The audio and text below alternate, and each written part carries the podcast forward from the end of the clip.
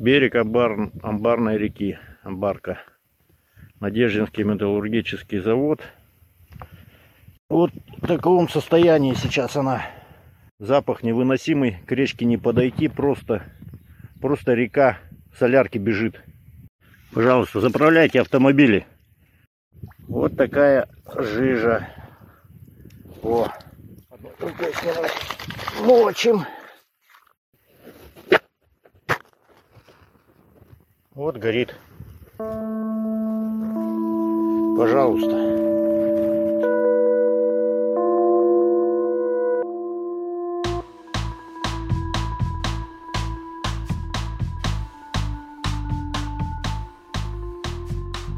Всем привет, это подкаст «Текст недели», в котором мы обсуждаем заметные, важные, интересные материалы «Медузы» с их авторами. Меня зовут Александр Садиков. И сегодня мы поговорим об экологической катастрофе в Норильске, а именно о том, почему о ней стало известно так поздно. Специальные корреспонденты «Медузы» Максим Солопов и Анастасия Якорева изучили внутренние документы МЧС и восстановили события буквально по минутам. Авария, напомню, произошла 29 мая на территории ТЭЦ, которая принадлежит Норильско-Таймырской энергетической компании.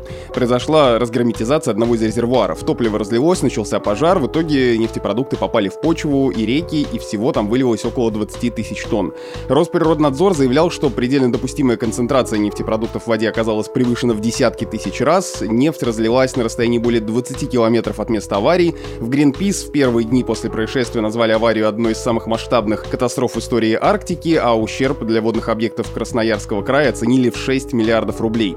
Собирать топливо придется не меньше полугода, природа в Норильске будет восстанавливаться минимум 10 лет. Власти отреагировали на ситуацию только два дня спустя после постов в социальных сетях. Как так получилось и почему МЧС, региональные и федеральные власти узнали об этой экологической катастрофе так поздно и начали принимать серьезные меры только после совещания у Владимира Путина? Вот об этом сейчас и поговорим с Максимом Солоповым и Анастасией Яковлевой.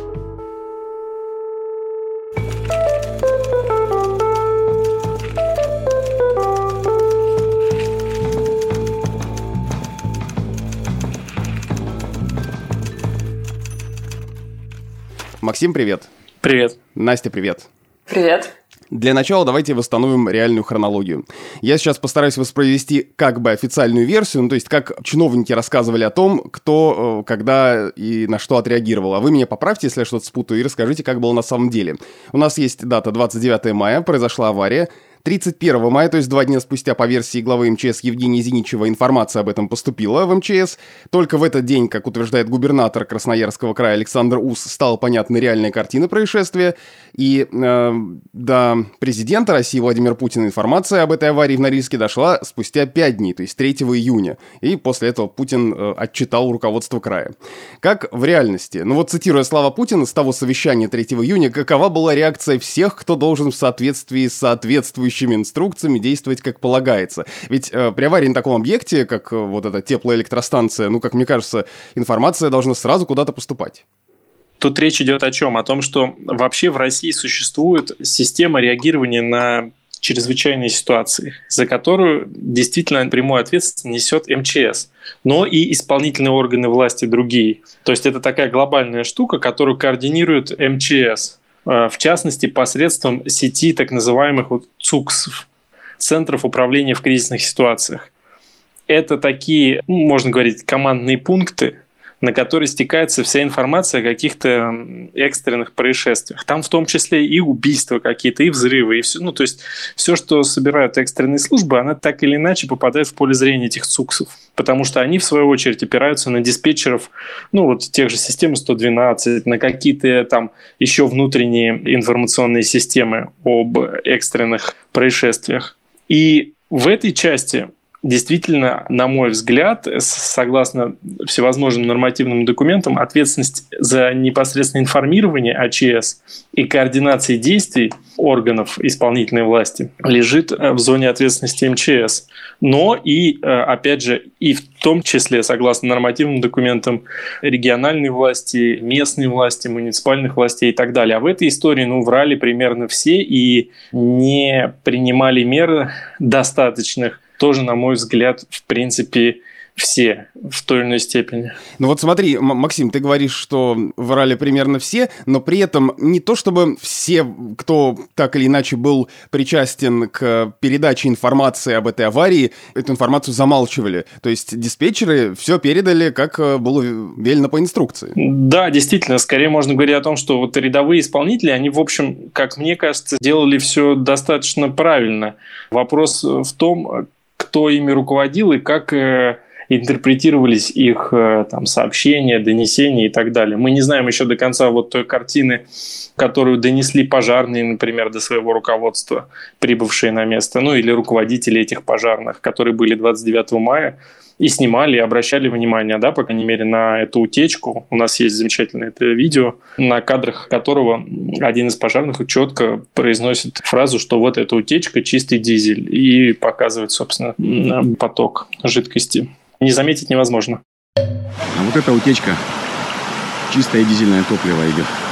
Ну вот у вас в тексте как раз э, сказано, что из внутренних документов министерства, которые попали в распоряжение «Медузы», следует, что первое сообщение о разгерметизации резервуара диспетчерская служба отправила в э, вот этот ЦУКС еще в 12 часов 52 минуты 29 мая, то есть это достаточно быстро.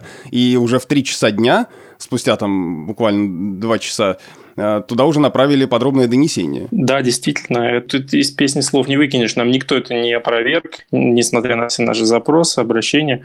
Как говорит Зинчев, опровергать будет сложно. А как дальше эта информация передавалась? Ну, дальше, соответственно, мы не можем полностью все восстановить. Как бы, естественно, мы видим только некоторые документооборот. И то этот документооборот ограничен э, данными, которые в итоге оказались уже в базе Национального центра управления в кризисных ситуациях. Поэтому, конечно, мы не знаем вот этой вот э, закадровой, так сказать, истории, где каждый чиновник мог еще кому-то звонить, что-то предлагать, обсуждать, да, то есть какой-то включать такой э, те, режим телефонного реагирования на ЧС. И, и что они там между собой обсуждали, мы не знаем, да мы можем говорить о задействии конкретных дежурных да, сотрудников спасательных служб. А там ну, до руководства информация доносилась до руководства администрации Норильска, до руководства МЧС, но она не могла не доходить, потому что как минимум в каждом управлении МЧС есть курирующий заместитель начальника, следящий за деятельностью ЦУКС.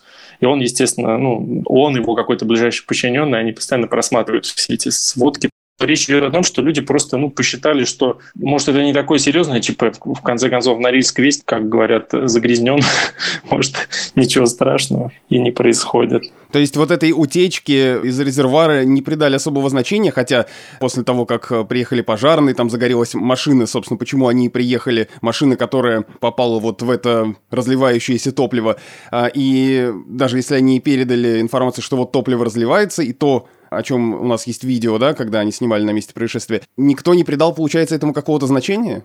Здесь можно говорить уже только о каких-то предположениях. Ну как, ну они действительно не придали значения, потому что когда собралась даже комиссия уже 31-го, пока все очень долго раскачивались, когда собралась комиссия по чрезвычайным ситуациям, они все равно оставили это на решение местных властей, переложили ответственность и предложили ликвидировать аварию своими силами.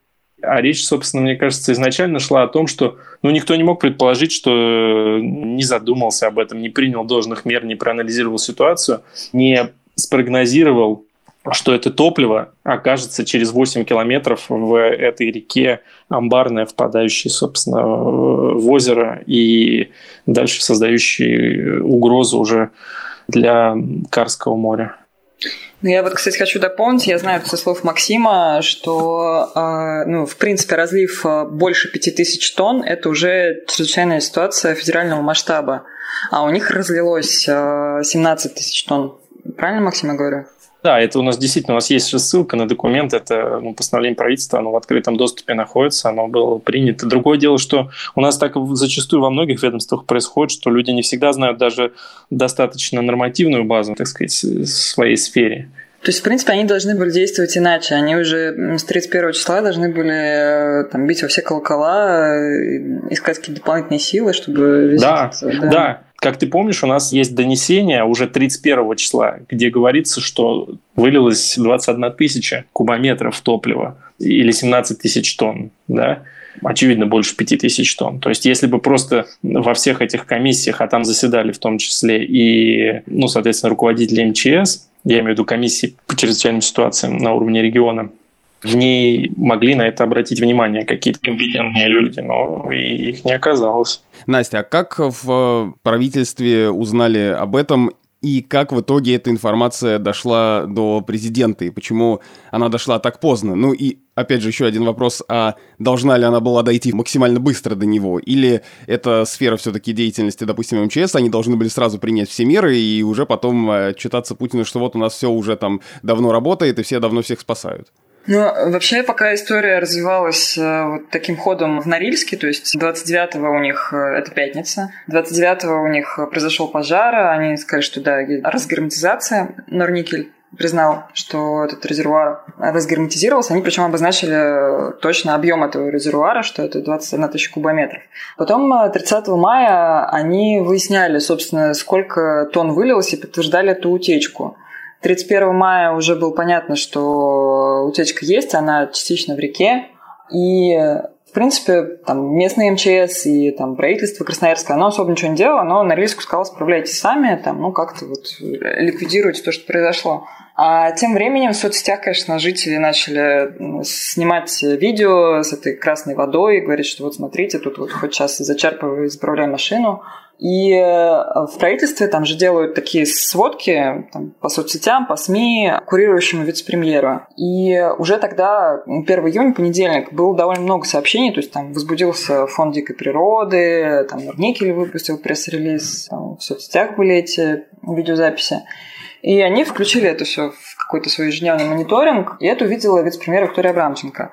Она курирует Росприроднадзор, и у нее уже был негативный опыт с Красноярском, то есть она столкнулась с этим в феврале, когда был режим черного неба, такие периоды, когда затягивают этим смогом. Местные жители считают с Красноярского алюминиевого завода. Вот, там все стараются не уходить из дома, как-то защищать дыхательные пути. И тогда Абрамченко звонила губернатору Красноярска УСУ, выясняла, что такое, что случилось, почему вы не общаетесь с людьми, почему вы им ничего не объясняете, там люди как-то паникуют, негативно реагируют. А, а он ей говорил, да, там все нормально, мы сами справимся, вообще там не берите в голову, в общем, это там не ваша забота, потому что на местах очень не любят, когда им начинают звонить федералы и что-то с них требовать какого-то ответа. Еще важный факт, что 5 июня день эколога. Вот. У них, соответственно, всякие там мероприятия были запланированы в правительстве.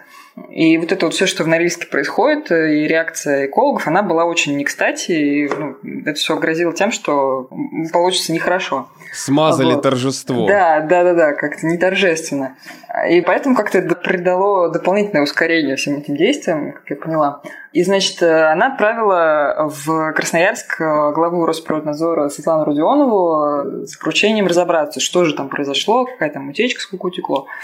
Она улетела 2 июня ночью, и 3 июня утром она ну, передала непосредственному руководству, что действительно утечка огромная, в общем, ситуация плохая.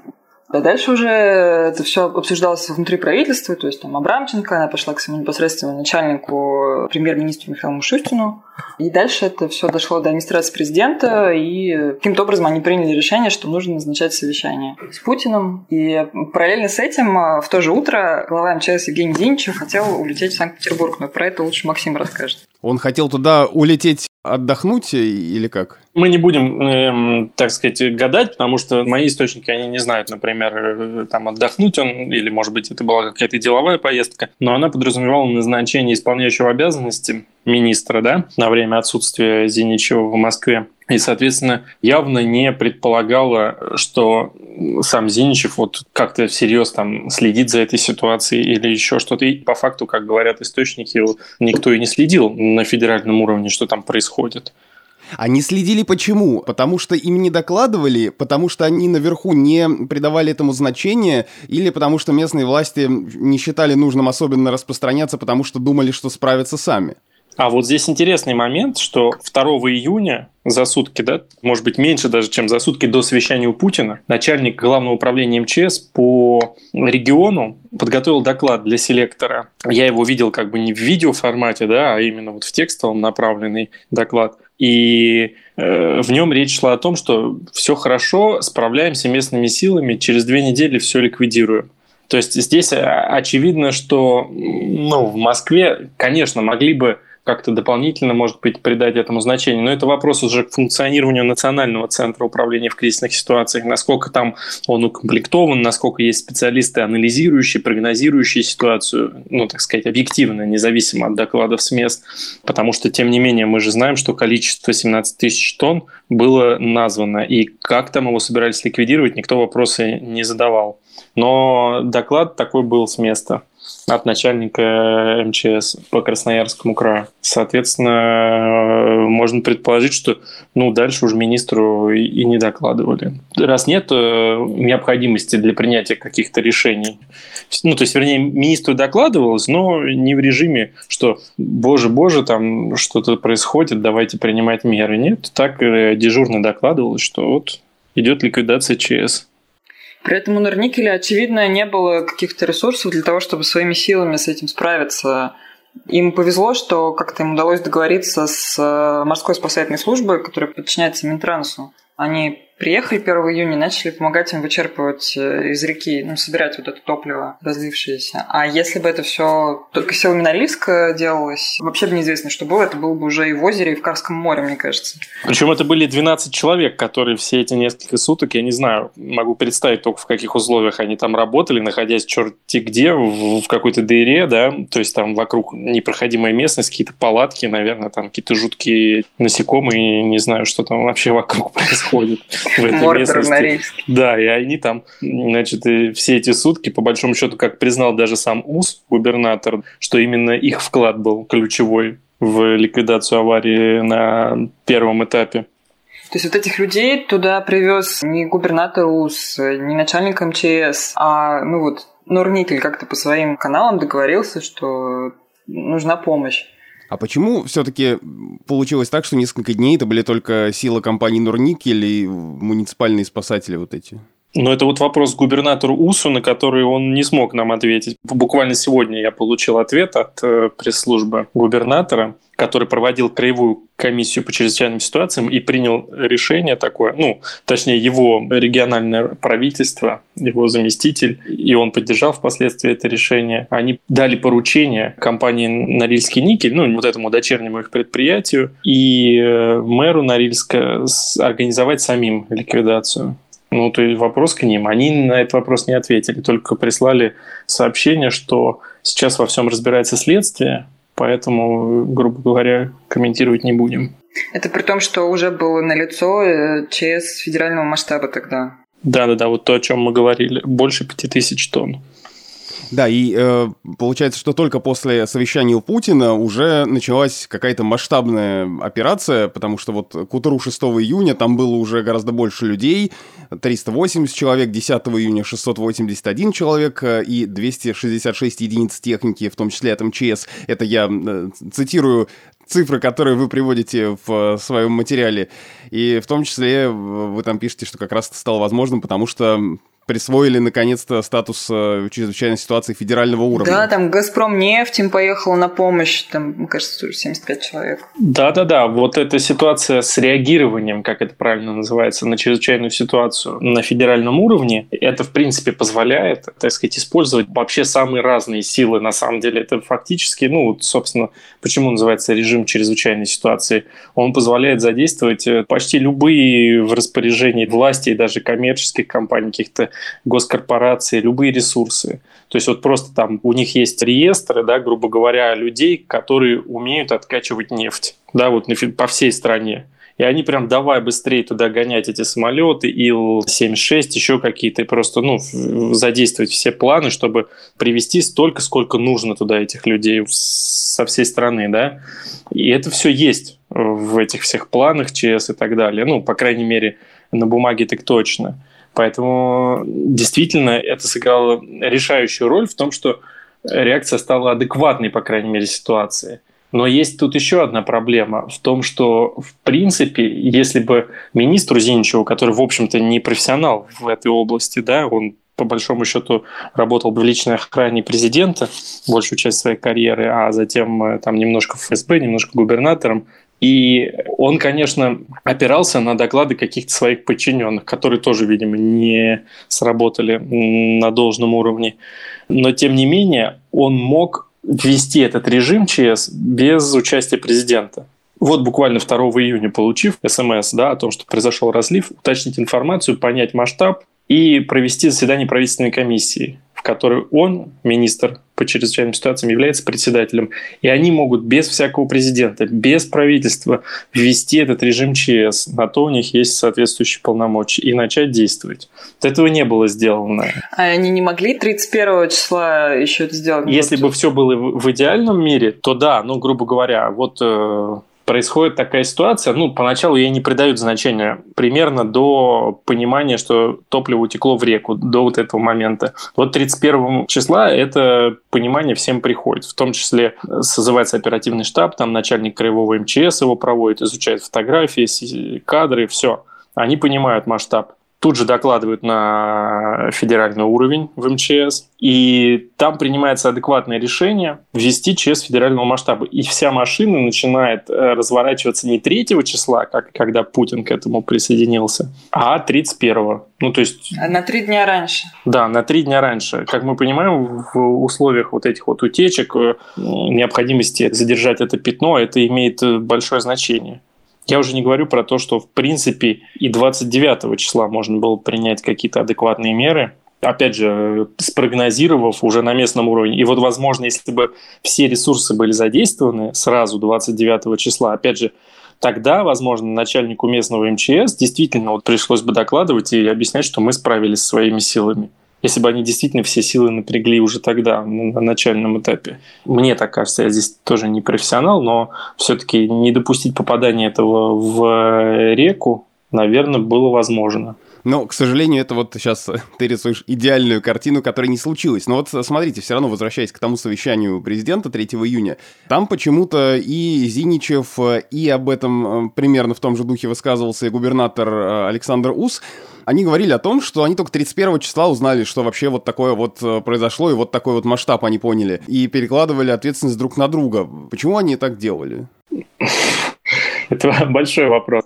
Ну, это, мне кажется, уже такой разговор о каком-то кризисе, в принципе, управленческом в нашей системе, ручного управления, да, как принято говорить. То есть, ну, буквально пока вот Путин не примет какие-то решения, все боятся брать на себя какую-то инициативу. Вот, потому что, а вдруг сейчас э, вот отреагируешь, ведешь ЧС, а потом окажется, что ты как бы настроение испортил, да, кому-то. И ну, то есть не, не угадал, да? Да, ручку еще бросит кто-нибудь. Да, и что делать как бы в этой ситуации? То есть как себя правильно вести? Может, наоборот, лучше все по-тихому и как-нибудь рассосется? Вот это, мне кажется, ключевая проблема. И отдельно хочется здесь сказать про ситуацию, которая нам ближе гораздо.